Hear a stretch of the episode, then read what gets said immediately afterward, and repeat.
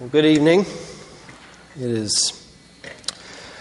It really is good to be back and to study God's Word with you guys. It's been. We have a beautiful psalm before before us this evening that has been really a joy to think through and study through this last week. Um, we have we ended up with a free day on the preaching schedule this week. Will has been preaching through a, a series on our newly honed vision the last couple weeks, which you'll see on the front page of your worship folder. And we'll pick that up again next week. But this evening gives us a chance to go back to the Psalms of Ascent. If you were here at the latter part of last year, then we'll preach through a series on the Psalms of Ascent, which are Psalms 120 to 134 that were written in, for Israel, for Israelites to sing on their pilgrimage of worship up to Jerusalem. Jerusalem, the capital of Israel, was up on a elevated kind of a hill mountain type thing and they would even the language of going up often meant that they were going up to Jerusalem to worship. So we are we're back in the Psalms of Ascent this evening and before I read it, I do want to point out you might have noticed if you're a stats kind of person that it's very short. It's actually not the shortest psalm. Psalm 117 is only two verses and Psalm 134 clips this one by just a few words. Uh, so this is the third shortest psalm in the Bible. But I say that um, kind of to make a point, and that I think this psalm is essentially about contentment, about quiet and about rest and God's provision for his people. It is a beautiful psalm. It is very simple in the words that it uses. Charles Spurgeon, the old English pastor, had this great phrase about this psalm. He said that this is one of the shortest psalms to read, but is one of the longest psalms to learn. And I think that when we think about ourselves, just the idea of contentment and rest and calm, the opposite of anxiousness, are things that are appealing to us, but they are very, very difficult to actually grasp hold of and have in our lives. So, in light of that, I want to read this um, for us, and then after we read it, I'll, I'll, lead us in just a short word of prayer that the Lord would send His Spirit and really work in our hearts this evening as we look at this, at His Word together. So, let's read Psalm 131, a song of ascents of David. O Lord, my heart is not lifted up, my eyes are not raised too high. I do not occupy myself with things too great and too marvelous for me. But I have calmed and quieted my soul, like a weaned child with its mother. Like a weaned child is my soul within me. O Israel, hope in the Lord, from this time forth and forevermore. This is the word of the Lord. Thanks be to God. Dear Father, I just ask this evening that you would come and do a work in all of our hearts as we study your word. Um, you promise us that your word is good and it is a mercy that you have given us, and the things you call us to in your word are good for us, but they are very difficult. So I pray, especially as we tackle this subject of contentment and rest in you, that you would. Um, you would help us to not only understand, but that you would do a work and sink this down into our hearts, and that you would change us through your words. You would help us to believe and trust you, and that we would, our hearts would be able to worship um, in peace with you because of that. List all this up in Jesus' name. Amen. So I have a uh, flower bed in my front yard, and I wonder if you have one of these. It is an absolute marvel of biological diversity. I mean, there is stuff in this bed that I have never seen before, and they are all different. And the only problem is nothing in it is supposed to be there. It is completely full of weeds. And it's in one of the only spots in the yard where all of the conditions are perfect. It's got good soil, most of the yard shaded, it's got lots of sunlight, and so stuff just grows there. Last spring, I kind of noticed it and thought this is this would be a good looking bed, so I went and pulled up a whole bunch of weeds, spent a whole Saturday, and chopped a bunch of stuff down. Went about my business, went about life, thinking about other things. And then I remember sitting on my porch this fall and looking out at the bed and noticing it looks absolutely no different than it did when I chopped it down um, at the beginning of that year. everything just on its own without me thinking about it. It was in motion, it moved, it grew, it sprouted all kinds of things. Everything came back. So I think about that in this, especially in relation to this psalm, with this flower bed, its natural state, when it's not left alone, is not one of order and not one where you would describe peace.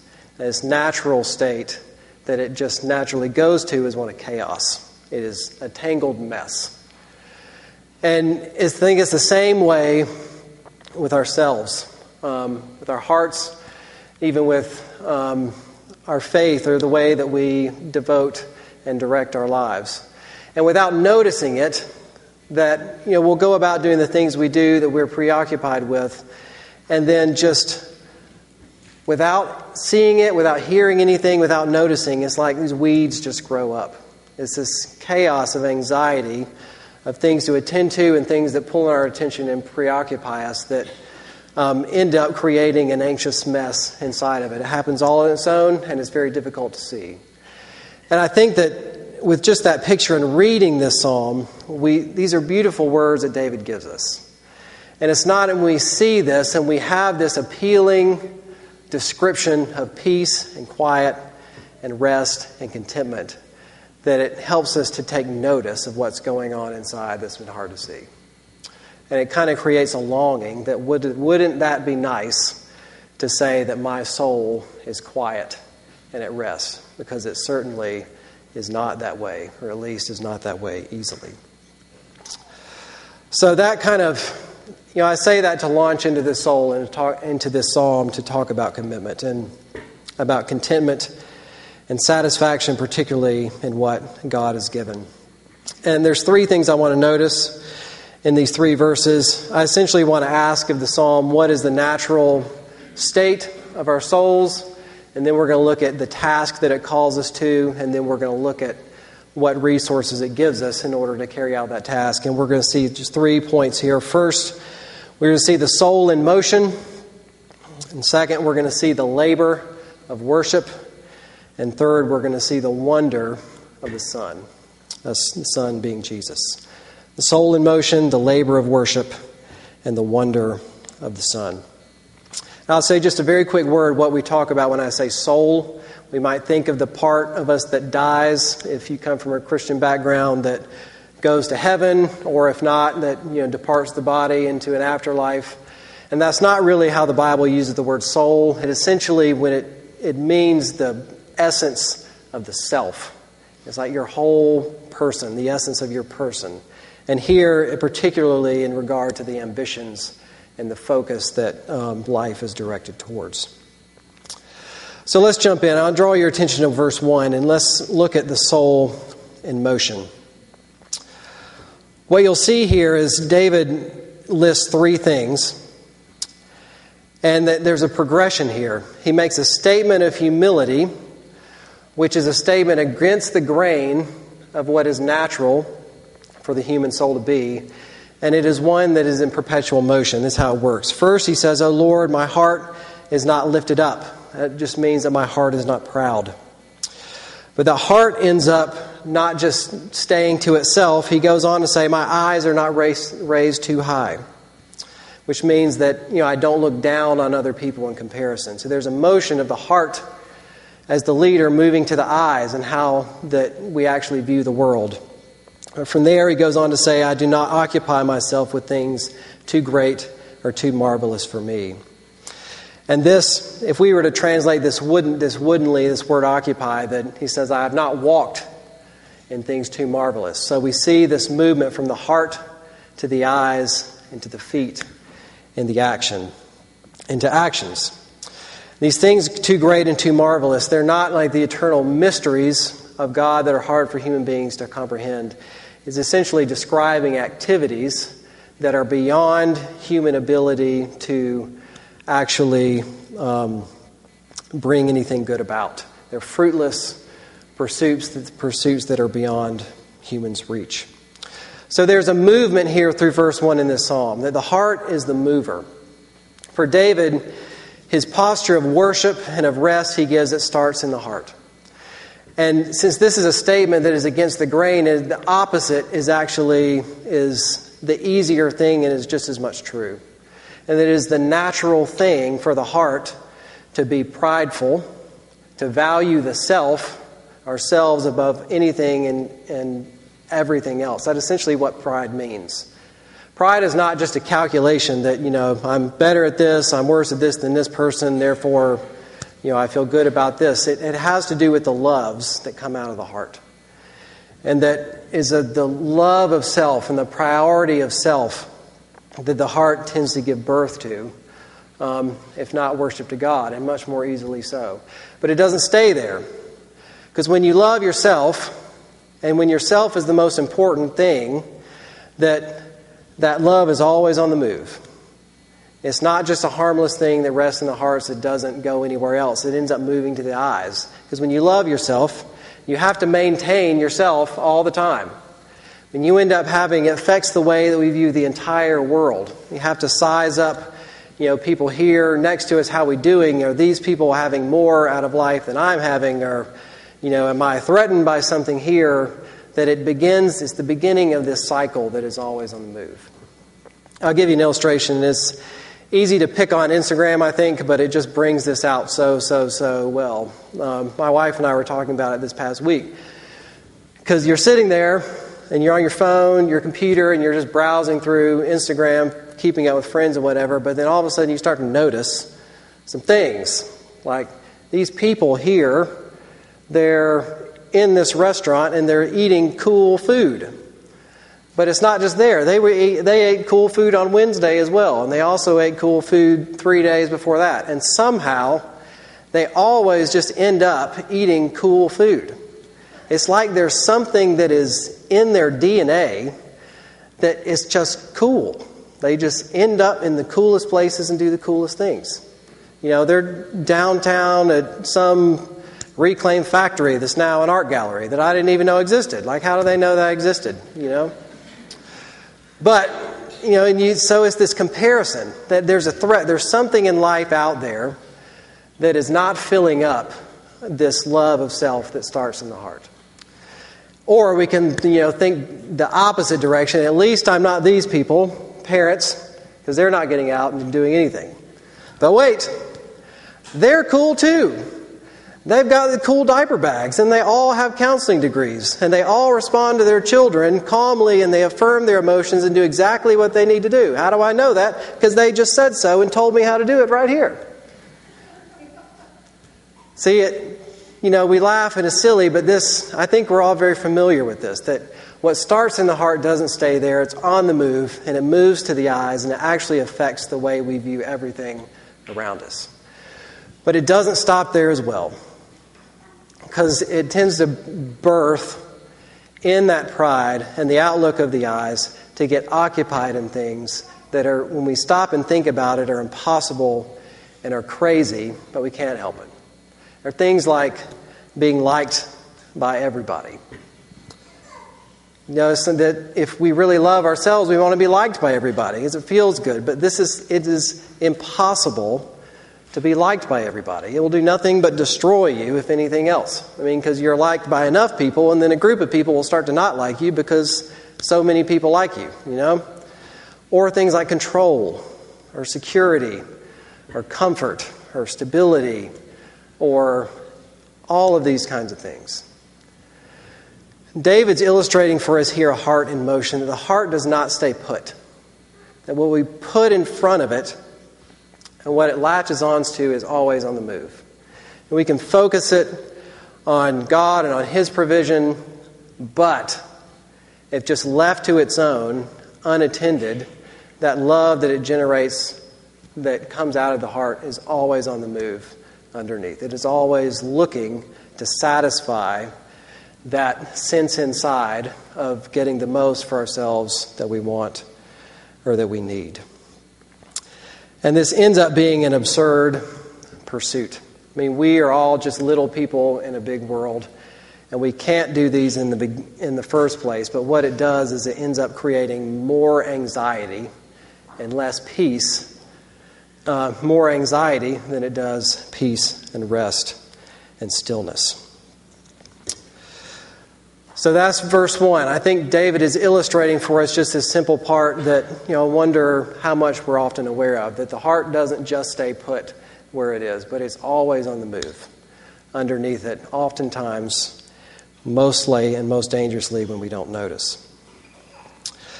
So, what's the other option?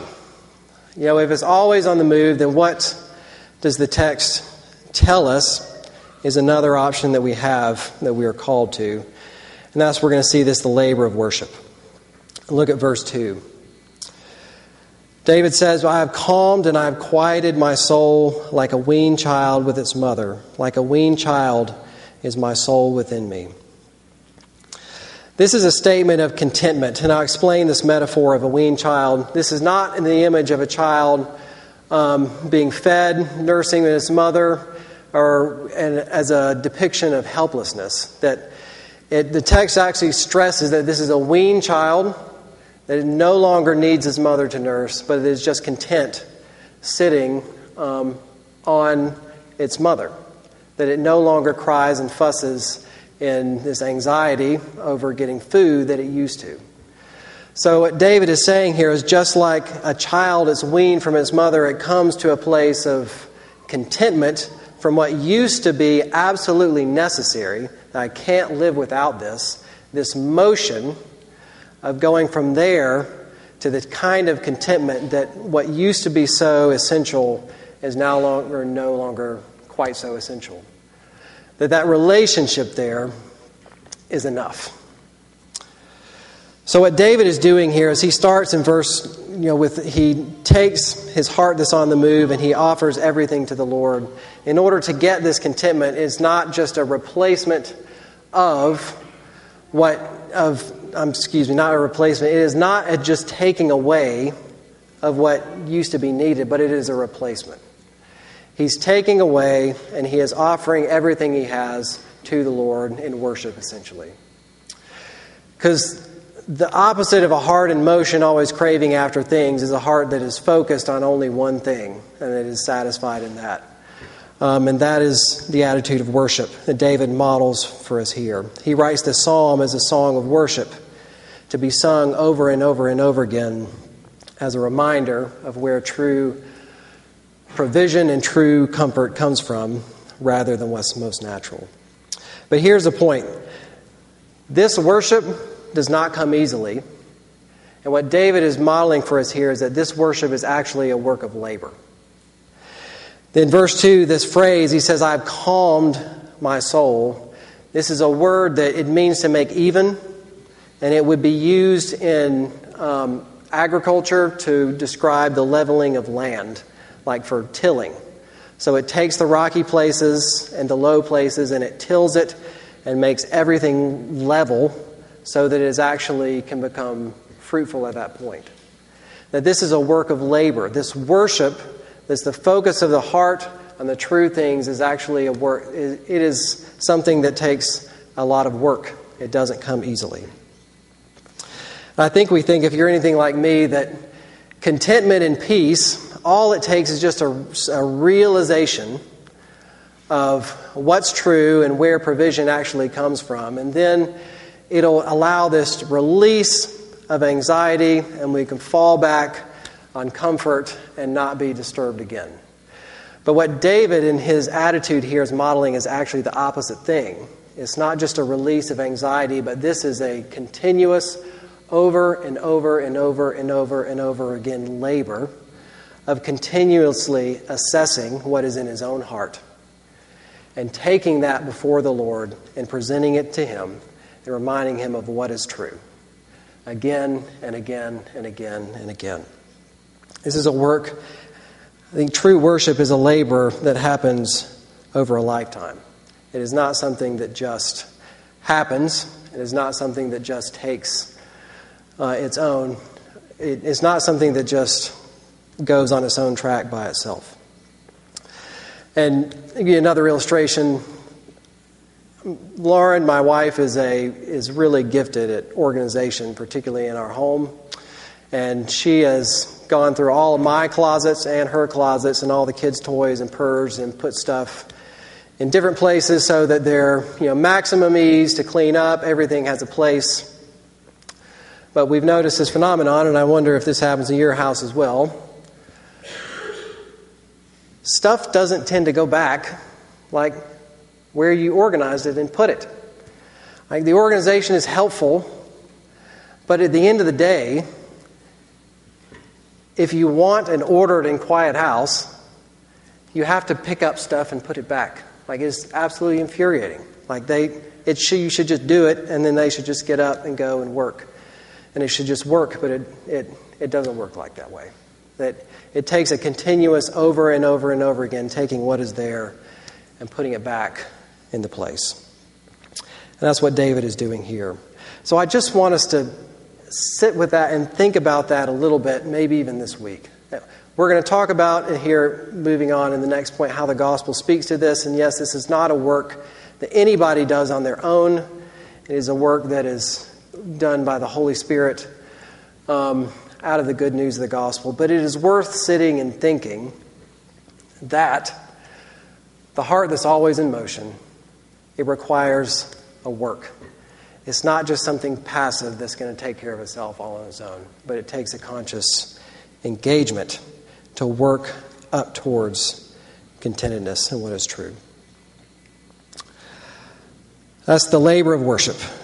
But that leaves us at a difficult point, and we know that I don't wonder even thinking about that and thinking about that David's work here in that attitude if it just makes you tired. I mean, I, I think about that, and it is it almost gives me anxiety to think about just lifelong work over and over and over again, working on the heart for worship. So, how do you do it? It's where we're leading to here at the end. How can anybody do it? And we all come in this room not it would be one thing if it was just exhaustion but we all come in this room not just tired but we have so many other things that are actually weighing us down and make us and making us anxious. We have all kinds of disappointments in life all kinds of frustrations. You know our bodies are breaking down. They're not working the way they used to you know, we get injuries and have to live with that. We have things like we have to take care of our aging parents, and it is difficult. It, is, it takes everything out of us. We have career confusion. We have, you know, we're at home taking care of kids and not using our other gifts and just exhausted and getting no rec- recognition for that. This is more like real life. I mean, relationships that break down. And so I think we need to be honest when we're asking this question how do we do that? Is that in the midst of all these things weighing us down and the task calling on us to worship in a continuous basis on a continual basis the Lord, it is hard. I mean, oftentimes it's the last thing we want to do. I mean, what we want God to do is just to take everything away and make it easy so then our lives will be content. There's something about our hearts that just does not respond often to going before the Lord in worship when we're having a hard time. So let's keep that in mind as we as we look through because this is the reality of how we are coming before this passage.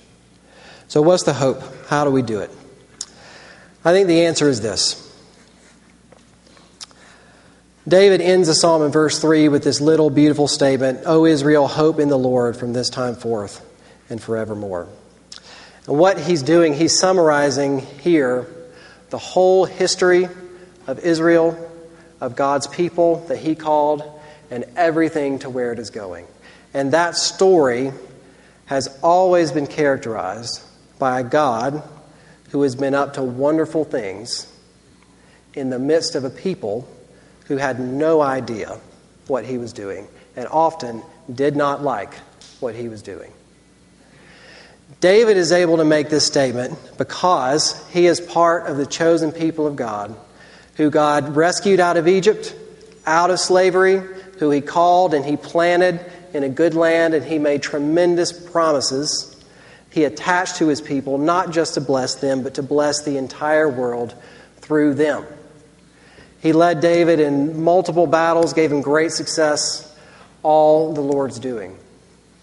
But even there, if we follow the story forward in the future, it, it, God's plans didn't stop.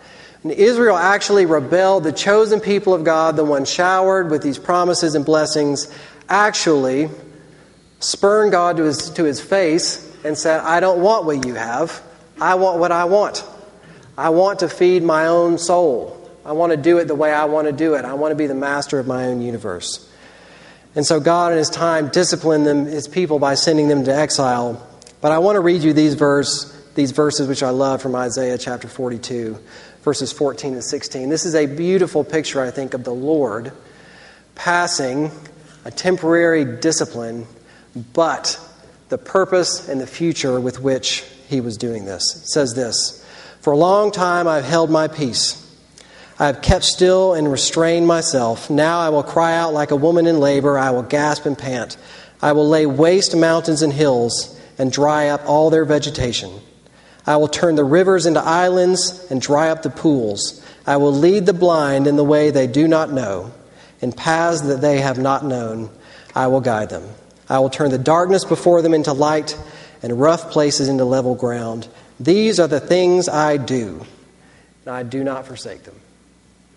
I absolutely love that last line. It's like God saying that this is, this is what I do. Like, this is my style. I just, I lay waste mountains and I raise valleys, and I do not forsake my people. This is the people that David was a part of, and David knew, even from his vantage point, that the Lord's promises and purposes to bless his people also came down to him. That no matter what he saw, he was a part of the special people of God. That whether he saw it or not, that God was intent to do wonderful things through his people. But this is seen even more clearly as we follow the story forward. You, I ex- told you this is one of the Psalms of Ascent where Israel would walk up to Jerusalem and worship. But at the right time, it was Jesus, God's own Son, that He sent into the world who walked the same path. But He didn't just walk it to worship, He walked all the way up to Jerusalem so that He could die. And all the anxieties, all of the wounds, all the pains, all of the sin, even all the rebellion, He carried on Himself. And He finished the journey all the way to, all the, way to the top, obedience to His Father's will. And he died. And he did that so that whatever is in us and whatever stands in our way, whatever weighs on us, and the ways that our hearts respond, even poorly under the stress for his children, all of that was taken to the grave and it was buried. It's dead. And Jesus rose again, having left all of that behind in the grave, to the pride and to the glory and trumpet sounds of his Father, that he, the Father was delighted in the Son who accomplished his will so perfectly to put him above the entire universe, that he would be the end, that everything would go through and focus on him. The point is this the Son who accomplished the wonderful, unexpected work of the Father is the Son who the Father cannot wait, and it is absolute delight to give him nothing but the absolute best. He does not hold anything back. That all of the blessings, everything that the Father has in him, and the whole host of heaven, was his delight to bestow on his Son that made him proud. And he did that so that the people of God the people that he chose and that he called to himself would not come before God the way that they are, but that they would come before God in the same way that Jesus came before God. They have the same rights to come before the throne as God's special and prized children, and that God delights to give them nothing but the best. It is a wonderful and wondrous work that God and the Son and the Spirit did on the cross in claiming people for themselves. And God, this gives us a focus for everything else that we have and we experience through life. That as we see what Jesus did, it is the down payment and it is the final statement that God, even in unexpected ways, will stop at nothing to do wonderful things because everything ends with Jesus. And those of us who belong to Jesus are privy to that same promise. And so, where does that leave us? I think it brings us to the true antidote to discontentment and anxiety. It is not a suppression of discontentment and a willful, forced attitude of rest and peace and commitment. I think the antidote, the antidote to discontentment and anxiety is having the doors of heaven swung open to you so that you, just like Jesus, can come before the throne of heaven and say, Father, I believe, help my unbelief. And there is nothing that He has that He holds back from those that He delights in that much. I think it is only in that good news of Jesus that we can say this phrase, O Israel, hope in the Lord from this time forth and forevermore. I pray that that would be the case for us as we go from here. Let's pray. Dear Father, you your word is always good and it always challenges us, but again, we just come before you and for the sake of all of us in here and for our hearts, that you would help us to remember the good news. That all the things we face every day, all the insignificance, all the anxiety, all the discontentment, Father, fix our eyes on Jesus and what you have done for us, that we might have hope in what he has done and the blessings that you were joyously extended to him, and that we might just a little bit be able to let go of the disbelief that holds us back. That we might again, our hearts just a little bit be opened up, that we might enjoy the blessings that you pour out on your children. I pray this in Jesus' name. Amen.